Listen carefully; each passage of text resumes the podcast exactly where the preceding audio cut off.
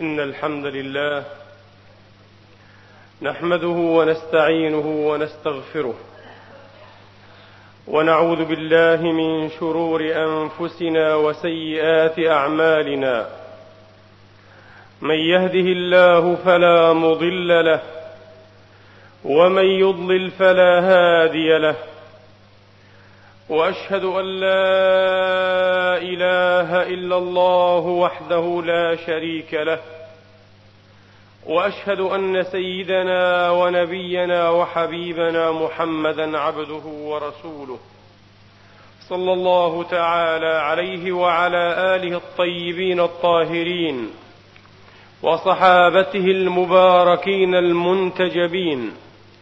وأتباعهم بإحسان إلى يوم الدين وسلم تسليما كثيرا. عباد الله أوصيكم ونفسي الخاطئة بتقوى الله العظيم ولزوم طاعته.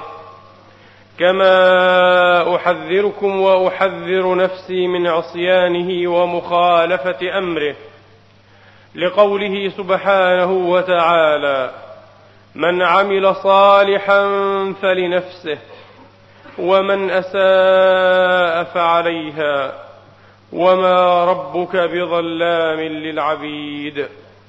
أما بعد أيها الإخوة المسلمون الأحباب يقول الله سبحانه وتعالى من قائل في كتابه العزيز بعد أن أعوذ بالله من الشيطان الرجيم بسم الله الرحمن الرحيم. وإذ قال موسى لفتاه لا أبرح حتى أبلغ مجمع البحرين أو أمضي حقبا. لا أزال أسير حتى أصل إلى هذا الموضع. وإن تقاضاني ذلك أن أسير أحقابا من الزمان سنوات وسنوات. هذه هي المقدمة أو بداءة القصة العجيبة قصة موسى والعبد الصالح. ولي الله وربما يكون نبيا من أنبياء الله سيدنا الخضر أبو العباس عليه السلام.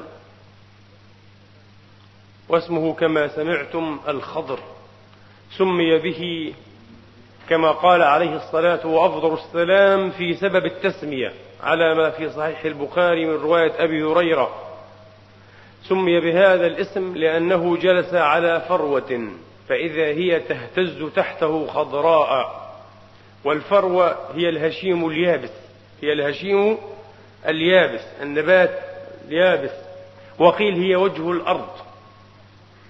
تهتز تحته خضراء. الله أكبر. الله أكبر كيف تنفعل حتى الجمادات بصفاء عباد الله الصالحين. كيف تنفعل هذه الكوائن والكائنات التي لا تعقل بألق هؤلاء المقربين؟ فإذا كان هذا هو حال الجماد فما عساه يكون حال القلوب الظمئة المشتاقة المتطلعة إلى النفحات العلوية وإلى المعاني الربانية الصمدية. لقد حكى لنا القرآن العظيم عن روح الله ونبيه عيسى عليه وعلى رسولنا الصلوات والتسليمات متحدثا بنعمة الله عليه السلام. وجعلني مباركا أينما كنت. المباركون لا يشقى بهم جلساؤهم. المباركون ينضحون ويرشحون ينضحون من بركاتهم على من وما حولهم. مما يعقل ومما لا يعقل. يأنس بهم الجماد. ويأنس إليهم الحيوان ويرتاح إليهم الإنسان ويشعر معهم أنه قد اقترب من الله سبحانه وتعالى.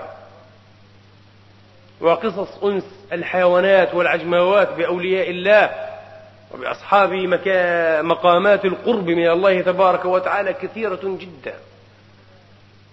أذكر هنا قصة لطيفة يرويها الأديب شرف الدين محمد ابن عنين. قال رحمة الله تعالى عليه حضرت وأنا شاب ذات يوم مجلسا من مجالس الإمام الكبير الفخر الرازي صاحب التصانيف الكلامية المشهورة والفلسفية وصاحب التفسير الأشهر المعروف باسمه مفاتيح الغيب أو المعروف بالتفسير الكبير من أئمة الإسلام وفاط ومن أذكياء الدنيا. الإمام الفخر الرازي رحمة الله تعالى عليه. قال فبينا نحن في المجلس أو في الدرس ولما انفض بعد إذ جاءت حمامة ورقاء جاءت حمامة وقد طردها أي طاردها جارح من جوارح الطير عقاب أو بازي أو شاهين أو صقر. وقد طردها جارح. التجأت إلى مجلس الإمام فتركها الجارح. فقام إليه الإمام وقد رق. رحمة الله تعالى عليه رق لأجلها. فقام إليها وأخذها. فأنست به. ولم تطر من بين يديه قال فقلت في الحال يا ابن الكرام المطعمين إذا شتوا في كل مسغبة وثلج خاشف. العاصمين إذا النفوس تطايرت بين الصوارم والوشيج الراعف. من أنبأ الورقاء أن محلكم حرم وأنك ملجأ للخائف. قاله على البديهة في الحال من أنبأ الورقاء أن محلكم حرم وأنك ملجأ للخائف وفدت إليك وقد تدانى حتفها فحبوتها ببقائها المستأنف. لو أنها تحبى بمال لانثنت لو أنها تحبى بمال لانثنت من راحتيك بنائل متضاعف. رحمة الله على الأرواح المقدسة وعلى النفوس الطاهرة. ونسأل الله تبارك وتعالى أن يباركنا ويبارك لنا فيما أولانا ويبارك فينا وعلينا. اللهم آمين. هذه هي بركة الصالحين. لا يشقى بهم جليسهم. هم الجلساء لا يشقى بهم جليسهم. فاجعلنا اللهم منهم يا رب العالمين. ويكنى هذا العبد الصالح كما سمعتم بأبي العباس. ذكرت ذلك أكثر المصادر الإسلامية. وقصته قصة عجيبة كما تعلمونها وتتلونها ربما بعضكم كل أسبوع في كتاب الله سبحانه وتعالى. وقد اختلف العلماء خلافا طويلا وكثيرا حول هذه الشخصية العجيبة حول هذه الشخصية التي توشك أن تكون أسطورية. حتى مجيئها في القرآن الكريم دخلت في سياق القرآن فجأة واختفت منه فجأة. حين أخبر موسى عليه السلام بتأويل ما لم يستطع عليه صبرا قال وما فعلته عن أمري ذلك تأويل ما لم تستطع عليه صبرا واختفت مباشرة الشخصية. جاءت من المجهول كما يقول الشهيد سيد قطب رحمة الله تعالى عليه ولفت أيضا إلى المجهول فجاءة لأنها شخصية معماة وملغزة شخصية غريبة. وقد جاءت في سياق مواطن وكوائن وحوادث غيبية تمت إلى غيب الله وهي أيضا يوشك أن تكون من غيب الله. شخصية الخضر عليه السلام. لذا طال خلاف العلماء جدا حول هذه الشخصية حول هويتها حول اسمه وابن من يكون وفي أي عصر آه، ولد. هل هو حي؟ وإذا كان حيا هل يلتقي به الصالحون؟ ما صفة لقياهم به؟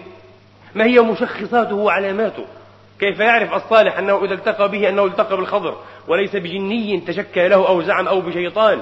يزعم أنه الخضر. ما هي مشخصاته ومميزاته التي تفرقه وتميزه من بين سائر الناس أجمعين. هل التقى بالنبي أو لم يلتقي به؟ هل هو الذي عز برسول الله؟ وهل يصح هذا الحديث؟ خلاف هل هو نبي أو رسول أو ولي فقط؟ وليس نبيا ولا رسولا. وإلا فكيف تعلم موسى منه؟ أسئلة كثيرة. جرت العلماء إلى أن يزبروا ويحبروا ويصنفوا عشرات المصنفات حول الخضر عشرات. وقد يسر الله لي سبحانه وتعالى قبل عشر سنين أكثر من عشر سنين. تقريبا قبل عشر سنين تأليف كتاب كبير حول هذه الشخصية. أثارتني هذه الشخصية الغريبة شخصية الخضر عليه السلام. وقد أكون تراجعت أو عدلت من بعض آرائي حول هذه الشخصية لأن الأحسن أن نتأثر بسيرة القرآن العظيم. فقد آثر الله سبحانه وتعالى في كتابه العزيز أن يضرب الذكر صفحا عن اسمه. النبي ذكر اسمه في الأحاديث الصحيحة. لكن القرآن حتى آثر ألا يذكر اسمه. لم يذكر اسمه ولا كنيته ولا زمانه. ولم يذكر لنا مشخصاته. ولم يذكر لنا هويته آه، الملية. هل هو نبي أو رسول أو ولي فقط. لم يذكر لنا شيئا من ذلك. لم يذكر لنا شيئا أبدا عن حياته أو قط عن حياته أو مماته. وهذه المسائل هي التي طال فيها خلاف العلماء. ويبدو لي أن السر في ذلك أنه لا يوجد في شيء من هذه المسائل والقضايا موضع للعبرة. أما الموضع للعبرة فقد جاء في هذه القصة العجيبة. ولذا سيكون عنونا في هذه الخطبة إن شاء الله تبارك وتعالى بتفسير بعض مواطن من هذه القصة كما ذكرها القرآن العظيم وكما فصلها النبي محمد عليه الصلاة وأفضل السلام في أحاديث صحيحة وحسنة وربما في بعض الأحاديث الضعيفة. فلنبدأ على بركة الله مستمدين ومسترفدين منه العون سبحانه. وإذ قال موسى لفتاه لا أبرح أي لا أزال أسير حتى أبلغ مجمع البحرين. لماذا؟ لماذا يريد الكليم عليه السلام أن يبلغ مجمع البحرين؟ وما هو مجمع البحرين؟ وأي بحرين هما وأي بحرين هما. روى الإمام البخاري في صحيحه عن أبي بن كعب رضي الله عنهم وأرضاهم أجمعين أنه قال سمعت رسول الله صلى الله عليه وآله وأصحابه وسلم يقول وقف موسى ابن عمران خطيبا في بني إسرائيل يوما. فسئل أي الناس أعلم؟ فقال أنا. سئل أي الناس أعلم؟ فعجل عليه السلام. فقال أنا. أنا أعلم الناس. لأنه نبي زمانه وهو أحد الأنبياء الرسل الخمسة من أولي العزم من أولي الحزم محمد وإبراهيم وموسى وعيسى ونوح بهذا الترتيب. فاحفظي. قال أنا فعتب الله عليه إذ لم يرد العلم إلي. ما معنى لم يرد العلم إلي؟ لم يقل الله أعلم. كان ينبغي أن يقول الله أعلم. فأوحى الله إليه أي يا موسى إن لي عبدا. إن لي عبدا بمجمع البحرين هو أعلم منك. فقال يا رب وكيف لي به؟ لم يغضب ولم يحزن ولم يجل هذا النبأ لم يقع عليه وقوع الصاعقة أن هناك من هو أعلم منه أبدا. المسألة الآن كيف أصل إلى هذا العبد الذي هو أعلم مني؟ فأتزود منه مزيد علم لأرشد به في ديني مما علمت رشدا علما ذا رشد أو ذا رشد أرشد به في ديني. وأستنير به في دروب حياتي. هذه هي صفات المرسلين. ومن جعلهم أسوة وقدوة يريد أن يتعلم منه. قال له الله تبارك وتعالى أو أوحى إليه سبحانه وتعالى أن خذ معك حوتا سمكا واجعله في مكتل. حيثما فقدت الحوت فتم. في المكان الذي تفقد فيه الحوت سيكون الخضر عليه السلام. أليس في وسع الله تبارك وتعالى أن يدله على مكانه بطريقة بسيطة تعيينية تحديدية؟ اذهب إلى المكان ستجده. لكن الجو جو غموض القصة من أولها إلى آخرها بما يبدهنا ويفجأنا فيها من بداءات ومفاجآت قصة غامضة كلها غموض.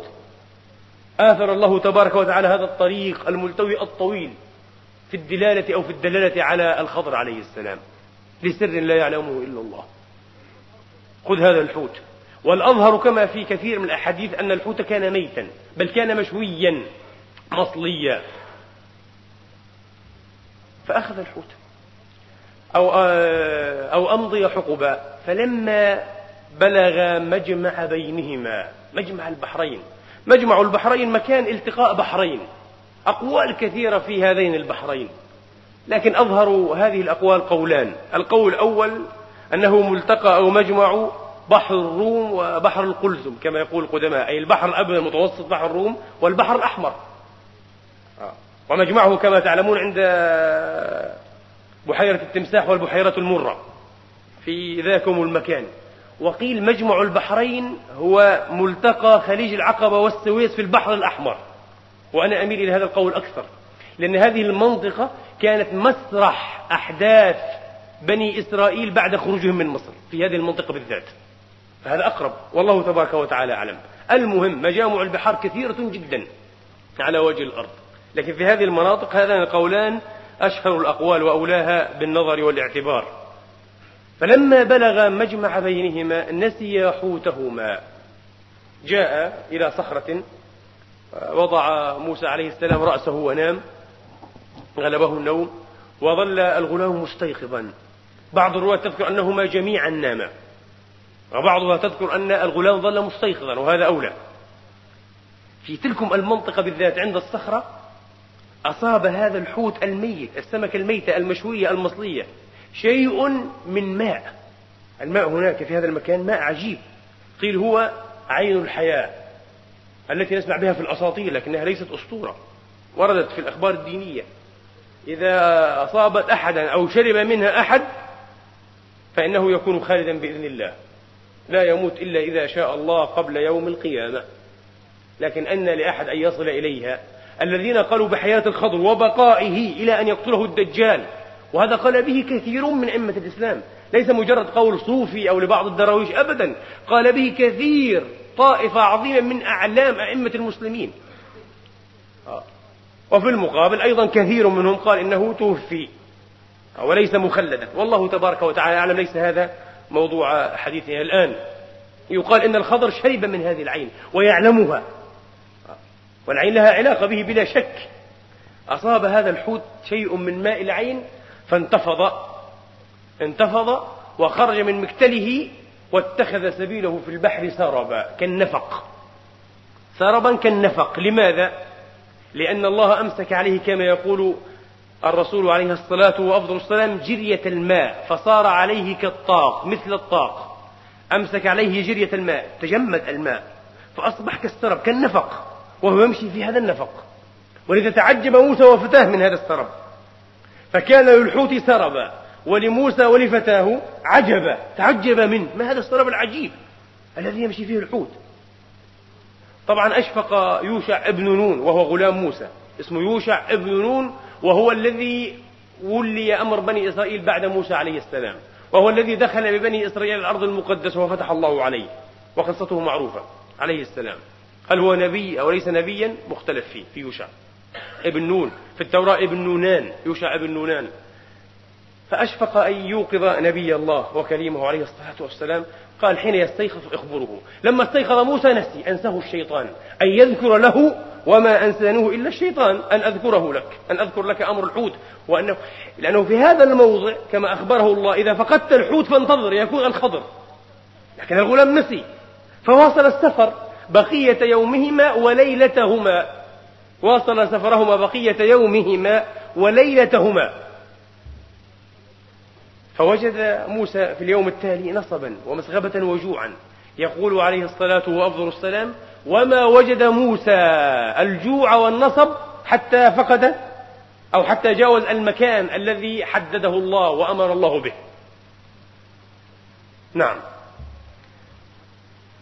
فلما بلغ مجمع بينهما نسي حوتهما فاتخذ سبيله في البحر سربا. فلما جاوز قال لفتاه آتنا غداءنا لقد لقينا من سفرنا هذا نصبا. تذكر الآن يوشع قال يوشع يا نبي الله أرأيت إذ أوينا إلى الصخرة؟ في المكان الذي رقدت فيه؟ فإني نسيت الحوت. الحوت انتفض. أصابه شيء من ماء العين أو من ماء ذلك المكان فانتفض وخرج. فإني نسيت الحوت أن أذكره لك يعني. فإني نسيت الحوت. وما أنسانيه إلا الشيطان أن أذكره. أن أذكر لك هذا الحادث. واتخذ سبيله في البحر عجبا تعجبا. قال ذلك ما كنا نبغي. قال موسى هذا الذي نريد. الحمد لله فقدناه. وطبعا لن نتيه ولن نضل الطريق لأن الله جعل عليه مثل النفق. سنعود. سنقص الأثر حتى نعود إلى الصخرة. لن نفقدها قال ذلك ما كنا نبغي. فارتد على آثارهما قصصا قال عليه الصلاة وأفضل السلام عاد ورجع يقصان الأثر. على السرب هذا. فارتد على آثارهما قصصا. طبعا بلغ الصخرة. ماذا وجد عندها؟ وجد عبدا من عباد الله من عبادنا. آتيناه رحمة من عندنا. وعلمناه من لدنا علما. علما لدنيا بلا واسطة. عطاء هبة إلهية. منحة صمدانية وجداه مسجا بثوب نائما. قد غطى رأسه بثوب. قال موسى السلام عليك ورحمة الله. قال وأنا بأرضك السلام. من أين تعرف السلام؟ ربما كانت تلك الأرض ليس فيها موحدون. من يعرف السلام؟ وأنا بأرضك السلام. قال أنا موسى. قال موسى بني إسرائيل؟ قال نعم. جئت لأتعلم منك. على أن أصحابك لتعلمني مما علمت رشدا. قال إنك لن تستطيع معي صبرا. وكيف تصبر على ما لم تحط به خبرا؟ هناك أمور ستبدو مني وتظهر لك تتحدى فيك نفسيتك العجلة. وقد كان موسى عليه الصلاة والسلام يتميز بهذه النفسية. فيه تعجل وفيه غضب وفيه استوفاز واستجاش يستجاش سريعا ويستوفز بسرعة. كان فيه شيء من حدة وغضب. ولا يصبر على مكاره الله ومناكره ومساخطه. وهذا هو شأن النبيين جميعا. لا يصبر. نبينا عليه السلام كان أحلم الخلق أجمعين. ما خلق الله حليما كرسول الله. وكان لا يغضب قط لا يغضب نفسه قط. لكن إلا أن تنتهك حرم من حرمات الله. تقول أمنا عائشة فإنه يغضب غضبا لا يقوم له شيء. هكذا هم الأنبياء. لا يغضبون إلا لله لكن لا يغضبون لأنفسهم لكراماتهم للاعتبارات الشخصية الكلام الفارغ هذا أبدا. إيه يا ابن التراب ومأكول التراب غدا أقصر فإنك مأكول ومشروب. سأرد اعتباري كيف يقال لي كذا؟ من أنت؟ أنت تراب وإلى تراب فتواضع يا عبد الله. يا ابن آدم لا تغضب واذكرني حين تغضب. أذكرك حين أغضب ولا أمحقك مع من أمحق. الأنبياء لا يغضبون لأنفسهم لا يغضبون إلا لله تبارك وتعالى. اللهم خلقنا بهذه الأخلاق النبوية وبهذه الشمائل المحمدية. يا موسى بن عمران إني على علم علمنيه الله لا تعلمه أنت. علم من نوع غريب وأنت على علم علمكه الله لا أعلمه. قال ستجدني إن شاء الله صابرا ولا أعصي لك أمرا. قال بعض الصالحين لو قال موسى عليه السلام كما قال الذبيح إسماعيل ستجدني إن شاء الله من الصابرين لوفق للصبر لماذا؟ ما الفرق؟ ستجدني إن شاء الله صابرا أو من الصابرين. وكلاهما علق الصبر على مشيئة الله. إن شاء الله إن شاء الله. كلام إسماعيل الذبيح عليه السلام أدخلوا في كسر النفس وأدخلوا في التواضع وأدخلوا في التواضع والالتجاء لأنه علق على مشيئة الله. وجدانه واحدا من جملة الصابرين. وجدانه ستجدني وجدانه واحدا من جملة الصابرين. فدخل في بركة الجماعة وفيه مزيد تواضع. وفقه الله للصبر. والله تبارك وتعالى أعلم. ستجدني إن شاء الله صابرا. ولا أعصي لك أمر قال ف... أي الخضر فإن اتبعتني فلا تسألني عن شيء. لا تعترض لا تتكلم لا تستنكر. شرط صعب على موسى. حتى أحدث أحدث لك منه ذكرى. حتى أكشف الخبيء وأظهر السر. وأكشف المستور. فانطلقا يمشيان على ساحل البحر. ركبا في سفينة. النبي يقول هكذا على ساحل البحر. فركبا في سفينة. فعرفوا الخضر. أراد أن يدفع أو أرادوا أن يدفعوا لهم الأجرة. لأنهم عرفوا الخضر فحملوهم بغير نول. قالوا لا لا لا. نحن نأخذكم بغير نول بغير أجر من غير أجرة. يعرفون الخضر ويحترمونه. فلم يفجأ موسى إلا بالخضر وقد أخذ قدوما وقلع لوحا من السفينة. فدخل فيها الماء وبدأت تغطس قليلا قليلا. غضب موسى ونسي الشرط والاشتراط. قال قوم كرام حملونا بغير نول. عمدت إلى سفينتهم فقلعت لوحها لتغرق أهلها. لقد جئت شيئا إمرا أمرا عظيما. أمر أمرهم أي عظم. لقد جئت شيئا إمرأ. نسي هذه طبيعة موسى عليه السلام. لقد جئت شيئا إمرأ. انظروا إلى هذه اللطيفة والنكتة البديعة في الآية. موسى عليه السلام لم يقل لتغرقنا نسي نفسه. غفل عن نفسه وانهمك في شأن الناس لتغرق أهلها الراكبين فيها. متى قال هذا وكيف قال هذا؟ في حال يقول فيه كل واحد نفسي نفسي. حال الغرق لكنه غفل عن نفسه ولم يهتم إلا بأمر الآخرين ما أعظم هذه الغيرية. غيرية عجيبة تخالف الأنانية التي استبدت بكثير من الناس. غيرية بديعة كريمة ماجدة في موسى. وهكذا وإلا فلا فلتكن أخلاق المرسلين. لم يقل لتغرقنا قال لتغرق أهلها لكن نسي نفسه. لقد جئت شيئا إمرا. انظروا إلى جواب الخضر. قال ألم أقل إنك لن تستطيع معي صبرا؟ أنا قلت لك هذا وقدمت. قال لا تؤاخذني بما نسيت ولا ترهقني من أمري عسرا. قال عليه الصلاة وأفضل السلام فكانت الأولى هذا الاعتراض الأول في هذا الموطئ الأول من موسى نسيانا نسي. يقول عليه الصلاة وأفضل السلام معلقا أنه عندما دخل السفينة عندما دخل السفينة أو استقل السفينة جاء عصفور ووقف على حافة السفينة ونقر في البحر نقرة أو نقرتين. مرة أو مرتين. فالتفت الخضر إلى موسى وقال يا موسى يا نبي الله ما علمي وعلمك في جانب علم الله إلا كما نقص هذا العصفور من ماء البحر.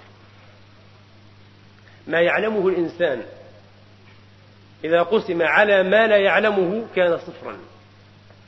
دائما يكون صفرا. لاحظت أنا في هذه السورة بالذات أن قضية الأعلمية وقضية العلم ركز الله عليها مرات ومرات. سبب النزول سبب نزول سورة الكهف أصلا هو ماذا؟ تبجح اليهود بعلمهم أنهم يعلمون أشياء هم يحسبون أن محمدا لا يعلمها ولن يعلمها.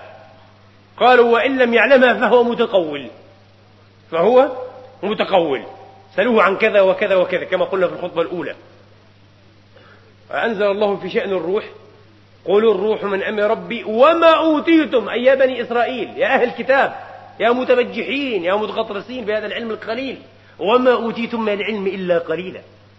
العلم كله عند صاحبه سبحانه وتعالى عند الله. وما أوتيتم من العلم إلا قليلا. قصة الخضر وموسى ما سببها؟ أنه سئل موسى أي الناس يعلم فقال أنا. لا أراد الله أن يبرهن له أن هناك من الناس من هو أعلم منه بدرجات. وبمرات. إذا قضية العلم أيضا. هنا دله الخضر على قضية العلم. سئل مرة العالم الفيزياء الكبير الجهبذ أينشتاين ما نسبة ما تعلم إلى ما لا تعلم؟ حدثنا عن علمك وعن درايتك وعن معارفك الواسعة وقد كان عالما موسوعيا. لم يختص فقط بالفيزياء والرياضيات والفلكيات تخصص في أشياء كثيرة وانتهى فيلسوفا في آخر حياته. جهبذ من الجهابذة الكبار. جهبذ فأشار السائل إلى طرف صغير من مكتبته العامرة الضخمة. قال له إن نسبة ما أعلم إلى ما لا أعلم أقل من هذه المجموعة البسيطة من الكتب إلى ما في مكتبته جميعا. وقد بالغ الرجل. البشرية كلها آه، ما تعلمه إلى ما لا تعلمه لا يساوي شيئا. صفر. إذا نسبناها نسبة فما يعلم إلى ما لا يعلم صفر. حتى أنهم ابتدعوا كمية رياضية ذكرتها مرة في خطبة كمية عجيبة. تسمى الصفر المتناهي في الصفرية وترجمها بعض العرب بالصغر. infinitesimal zero. هذه تقابل ال infinity أو الما لا نهاية. الما لا نهاية تختص بالله و infinitesimal zero هذه تختص بالإنسان. الإنسان دائما معارفه ضحلة ومحدودة. ولذا سورة الكهف أيضا فيها عصمة وأمان من فتنة العلم. أن الإنسان يفتن بعلمه أو يفتن بالعلم البشري عموما. حتى قال بعضهم إله العلم. ولا يسمونه إلا إله العلم في الغرب هنا. يقولون إله العلم. وقد قرأنا وسمعنا عن هذا المتعجرف ويلموت الذي قام بعملية الكلونة للنعجة. كلونينج هذه. استخرج نعجة دول هذه قال لقد شعرت أنني أصبحت قريبا من الرب. ارتقى للربوبية قليلا. أصبح يشعر أنه أصبح ربع إله كسر إله. عشر إله واحد على مئة من إله. هذا الغرور هذه الفتنة بماذا؟ غدا إن شاء الله أذكر مرة أخرى سنفصل القول علميا وفلسفيا وشرعيا في مسألة الكلونينج أو الكلونة إن شاء الله تعالى. سنذكر كل أبعاد هذه المسألة. آه، بعد صلاة المغرب. المحاضرة تكون ليست بعد صلاة العصر ولكن بعد صلاة المغرب إن شاء الله تعالى. سورة الكهف فيها عصمة من كل هذه الفتن بما فيها فتنة العلم والغرور بالعلم. والكشوف المستمرة والفتوح المتوالية المتواترة. إلا كما نقص هذا العصفور من هذا البحر. فانطلق. حتى إذا لقي غلاما ويبدو أنه كان غلاما صبيحا لأن موسى وصفه بالزكاوة نفسا زكية. حتى إذا لقي غلاما فقتله مباشرة. راه الخضر في بعض الروايات جاء أخذ رأسه بيده فاقتلعها طلع رأسه وألقى بالرأس. معذور موسى. ألا يصبر على هذا. وهو لم ينس هنا. الأولى كانت نسيانا موسى الآن تعمد أن يستنكر. قال أقتلت نفسا زكية. بغير نفس؟ لقد جئت شيئا نكرا. ما معنى نكرا؟ أي ظاهر النكارة. أمر منكر كبير جدا جدا في نكارته. هذا معنى نكرة ظاهر النكارة. بشع جدا. لقد جئت شيئا نكرا. قال ألم أقل لك؟ ماذا قاله في الأولى؟ ألم أقل إنك؟ انظروا القرآن العظيم حين نتأمل فيه هذه المواضع. تتكافأ ألفاظه ومعانيه تكافؤا لا يستطاع في كلام بشر. تكافؤا لا يستطاع أبدا في كلام بشر. في المرة الأولى موسى نسي حقا والنبي أثبت أنه نسي والقرآن نص على أنه نسي بقوله حكاية لقوله وإن جعلها بعضهم استعارة وتشبيها. لا هو نسي حقيقة. ولذا لم يعتب ولم يشدد عليه الخضر في في عتبه. قال ألم أقل إنك؟ ولم يقل لك بالتخصيص هكذا. ألم أقل إنك؟ يعني شأنك شأن الآخرين. لكن هنا موسى ثقل في العتب وخالف للمرة الثانية. قال الخضر ألم أقل لك؟ إنك لن تستطيع معي صبرا. مكافأة غريبة. هذا هو إعجاز القرآن العظيم. ومثل هذه المواضع هي من أرقى الأساليب وأحفلها بالمعاني الخصيبة لكن تدق عن العثور عليها بالنظرة العجيلة ولا تعرف إلا بإنعام الفكر وتعميق غوره وإنها به لجديرة وإنها بعمق الفكر لجديرة. هذه المواطن وأمثالها وسنعرض أيضا لأشكالها في هذه السورة قال ألم أقل لك إنك لن تستطيع معي صبرا؟ قال إن سألتك عن شيء موسى يقول إن سألتك عن شيء بعدها فلا تصاحبني قد بلغت من لدني عذرا قد أعذرت إلي من نفسك قد أبلغت في العذر قد أبلغت في العذر وقامت علي الحجة فانطلق واصل المسير فانطلقا حتى إذا أتيا أهل قرية ولا يعنينا ما هي هذه القرية الأبلة الحين البصرة يقال البصرة من أبخل القرى. المعمورة. الله أعلم. هكذا يقول الجاعظ. البصرة هي مبنية على مدينة كانت قبلها تسمى الأبلة وقد فتحها المسلمون في عهد الخليفة عمر. واختطت في عهده البصرة. ويقال هي أنطاكيا ويقال غيرها وغيرها لا يهمنا. المهم قرية لئيمة. قوم لئام أي بخلاء. اللؤم هو البخل. اللؤم في الأصل هو البخل. وقوم لئام أي بخلاء. حتى إذا أتيا أهل قرية استطعما أهلها. فأبوا أن يضيفوهما. فوجد فيها جدارا يريد أن ينقض. جدارا يريد؟ بعض الناس بالغ وقال حتى المخلوقات الجامدة فيها حياة وفيها وعي وفيها إدراك لأن الإرادة لا تكون إلا عن علم. الإرادة لا تكون إلا عفوا لا تكون إلا عن علم. الجدار يريد جدارا يريد. لم يقل جدارا يكاد ينقض أو جدارا يوشك أن ينقض وإنما قال جدارا يريد أن ينقض. هذا في الحقيقة إما أن يكون استعارة وهو من باب الاستعارة المكنية التبعية وإما أن يكون مجازا عقليا. إن شبهناه بالإنسان الذي يريد عاقلا واعيا مختارا فهو من الأول. وإن لم نشبهه وخلعنا عليه صفة هذا الإنسان فهو من باب المجاز العقلي كما يقول علماء البيان. وهذا الخلاف كقاعدة في البلاغة مضطرد. هذا الخلاف مضطرد. في كل هذه المواطن التي يسند فيها صفات ما يعقل أو من يعقل إلى ما لا يعقل.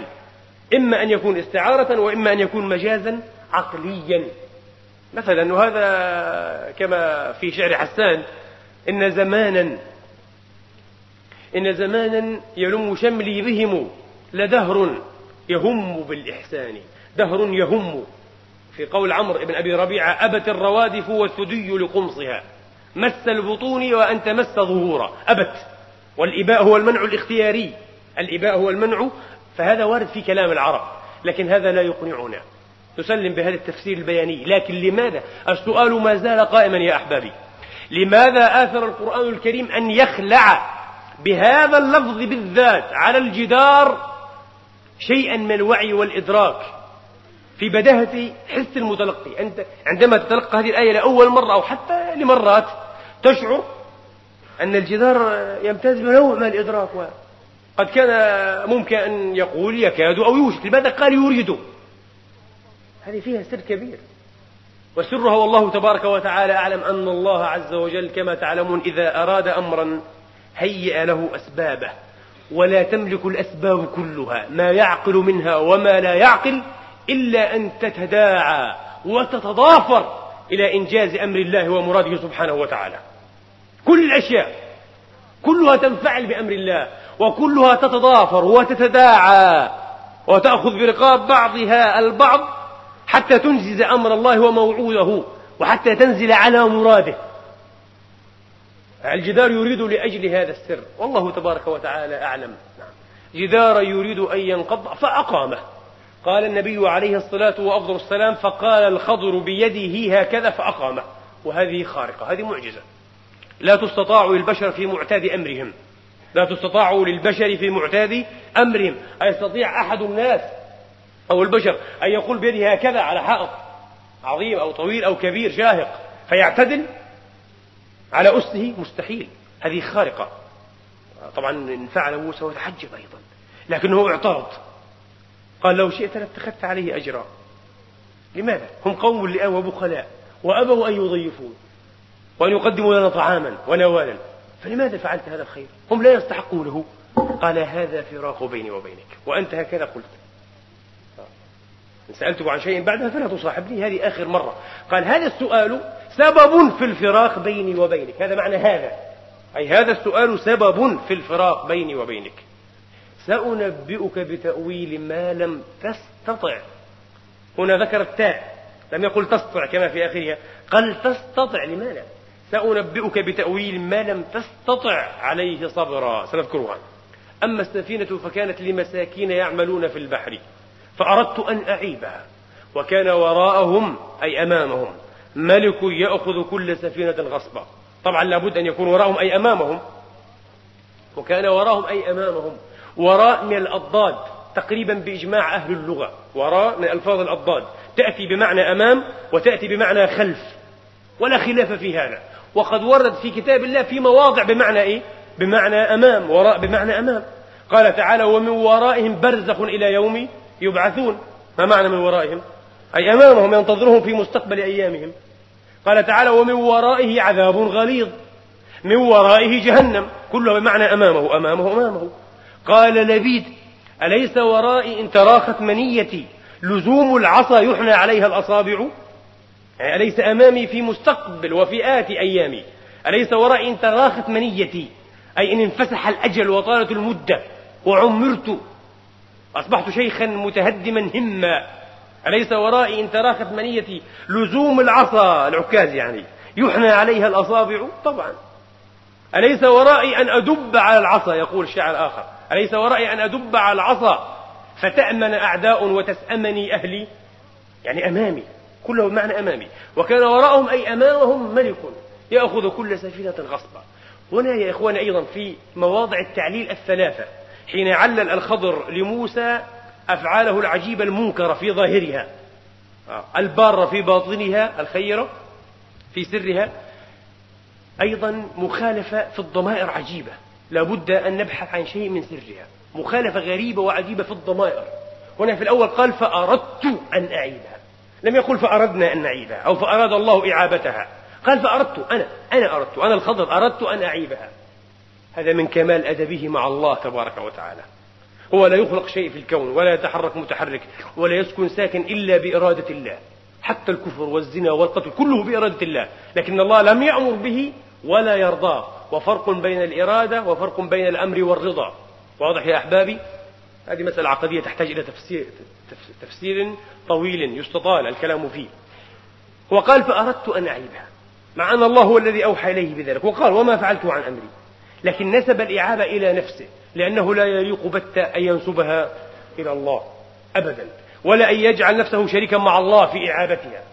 حاشا لله أن ينسب إليه الشر وإن كان بخلق الله وإرادته. هذا كما يقول عليه الصلاة وأفضل السلام والخير في يديك والشر ليس إليك. وقد أدبنا القرآن بهذا الأدب في مواطن منها قول الخليل إبراهيم عليه السلام آه والذي هو يطعمني ويسقين والذي هو يطعمني ويسقين وإذا مرضت فهو يشفين. لم يقل والذي يمرضني ويشفين قال وإذا مرضت. لم ينسب حتى المرض لله تنزيها لله أدبا مع الله مع أن الممرض هو الله الممرض والمصح هو الله. لكن قال وإذا مرضت المرض مني أني مسني الشيطان بنصب وعذاب. نسبها إلى الشيطان. في سورة الجن وأنا لا ندري أشر أريد. منسوبة لمن؟ لمجهول. فعل ماض مبني للمجهول أريد. وأنا لا ندري أشر أريد بمن في الأرض. أم أراد بهم ربهم رشدا؟ في الرشد ذكر الله. الله هو الذي أراد الرشد. مع أن أيضا الذي يريد الشر هو الله. لكن أدبا مع الله. لا ننسب الشر إلى الله. وهكذا تأدب الخضر عليه السلام. قال فأردت أنا أنا فأردت أن أعيبها. وكان وراءهم ملك. إذا هي نعمة أو, أو نقمة على أهل السفينة؟ هي والله نعمة. لعمل الحق إنها لنعمة. قد ينعم الله بالبلوى وإن عظمت ويبتلي الله بعض القوم بالنعم. قد ينعم الله بالبلوى وإن عظمت ويبتلي الله بعض القوم بالنعم. فهنا أنعم بالبلوى أنعم بالمخوف. أنعم بما ظاهره الشر والفتنة لكنه في باطنه خير. نعمة لا يستقل بشكرها. لله في طي المكاره كامنة. لله في طي المكاره كامنة. وأما الغلام فكان أبواه مؤمنين فخشينا أن يرهقهما طغيانا وكفرا. وابن لوالدين مؤمنين صالحين. الله تبارك وتعالى يعلم في سابق علمه أنه إن بلغ أشده وانفسح أجله وربما أثر على والديه فتابعاه على كفره ودينه وهو مطبوع على الكفر بفعل عاطفة الوالدية بفعل عاطفة الوالدية.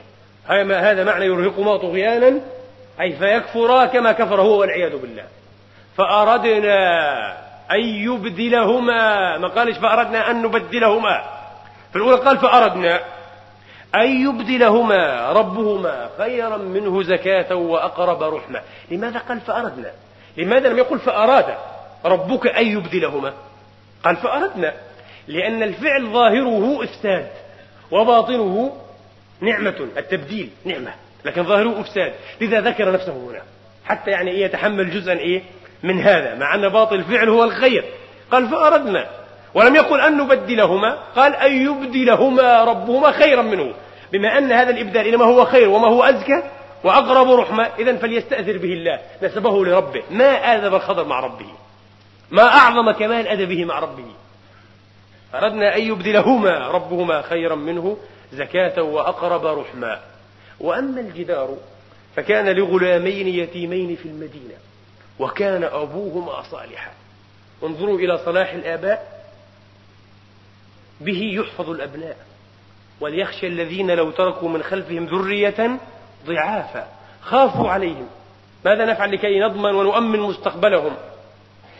فليتقوا الله وليقولوا قولا سديدا. فإن الله لا يضيعهم. صلاح الآباء يؤثر في حفظ الأبناء. قال المفسرون ولم يذكر الله للولدين الغلامين اليتيمين صلاحا. لم يقل وأما الجدار فكان لغلامين يتيمين صالحين. قال لغلامين يتيمين وقد يكون طالحين. لكن ببركة صلاح أبيهما الذي ذكر صلاحه في الآية نصا حفظ الله كنزهما. حفظ الله كنزهما. لغلامين يتيمين في المدينة وكان أبوهما صالحا. فأراد ربك. لماذا لم يقل فأردنا؟ قال فأراد ربك. محضها لله محضها لله تبارك وتعالى. لأنها نعمة واضحة محضة. فالأليق أن تنسب لله. ليس للخضر فيها أي تصرف. لماذا؟ فأراد ربك أن يبلغ أشدهما. وهل أحد غير الله قادر على أن يبلغ أحدا أشده؟ هذا سر الحياة والموت بيد الله. فلينسب أيضا من هذا أو بهذا الاعتبار إلى الله. فأراد ربك أن يبلغ أشدهما ويستخرجا كنزهما رحمة من ربك. وما فعلته أي كل هذه الأفعال في المواطن الثلاثة العجيبة. وما فعلته عن أمري أي بهواي واختياري ورأيي. وإنما بوحي أو بإلهام أو بأمر من الله تبارك لو قلنا بوحي فهو نبي. وإن قلنا بإلهام قد يكون وليا ليس نبيا وهكذا. وما فعلته عن أمري. ذلك تأويل ما لم تستطع عليه صبرا. لماذا لم يقل تستطع قبل أن يؤول له قال سأنبئك بتأويل ما لم تستطع. هنا قال تستطع نعم. قابل الأثقل بالأثقل والأخف بالأخف. كيف؟ لأنه قبل أن يجلي له وقبل أن يفسر له هذه الأسرار العجيبة وقبل أن يبرح الخفا كما يقولون برح الخفا وظهر السر أو كشف الستر. قبل ذلك كان الأمر ثقيلا ومستبهما وغاضما على نفس موسى وعقله. لذا قام الأثقل بالأثقل فذكر التاء. أليس كذلك؟ من أخف ومن أثقل؟ تستطع ولا تستطع؟ تستطع أخف. فقابل الأثقل بالأثقل. ولما فسر له وبرح الخفاء قابل الأخف بالأخف فصار الأمر خفيفا على نفس موسى بعد أن وضح له وضح له كل شيء. قال ذلك تأويل ما لم تستطع عليه صبرا وعندي في هذه الآية يعني فهمت فيها أمس لأول مرة فهما عجيبا. له علاقة ممكن يعني بنظرية أو بشيء في علم النفس. لكن المقام طبعا ضاق عن تفسيره ويحتاج كلاما طويلا. بعد أن بين له قال له ذلك تأويل ما لم تستطع وجعله خفيفا عليه كأن الاستطاعة كانت سهلة إلا أنه لم يقدر عليها. فيه مبحث نفسي عجيب ولطيف وهذا أيضا من فتوحات كتاب الله. ذلك تأويل ما لم تستطع عليه صبرا. هذا كما قال في قصة السد ويجوج ومأجوج فما استطاعوا أن يظهروه أي يرتقوه ويعتلوه. قال فما استطاعوا وما استطاعوا له نقبا. من الأسهل؟ أن ترتقيه أو أن تنقبه لا الأسهل أن ترتقيه. فقابل الأخف بالأخف. قال فما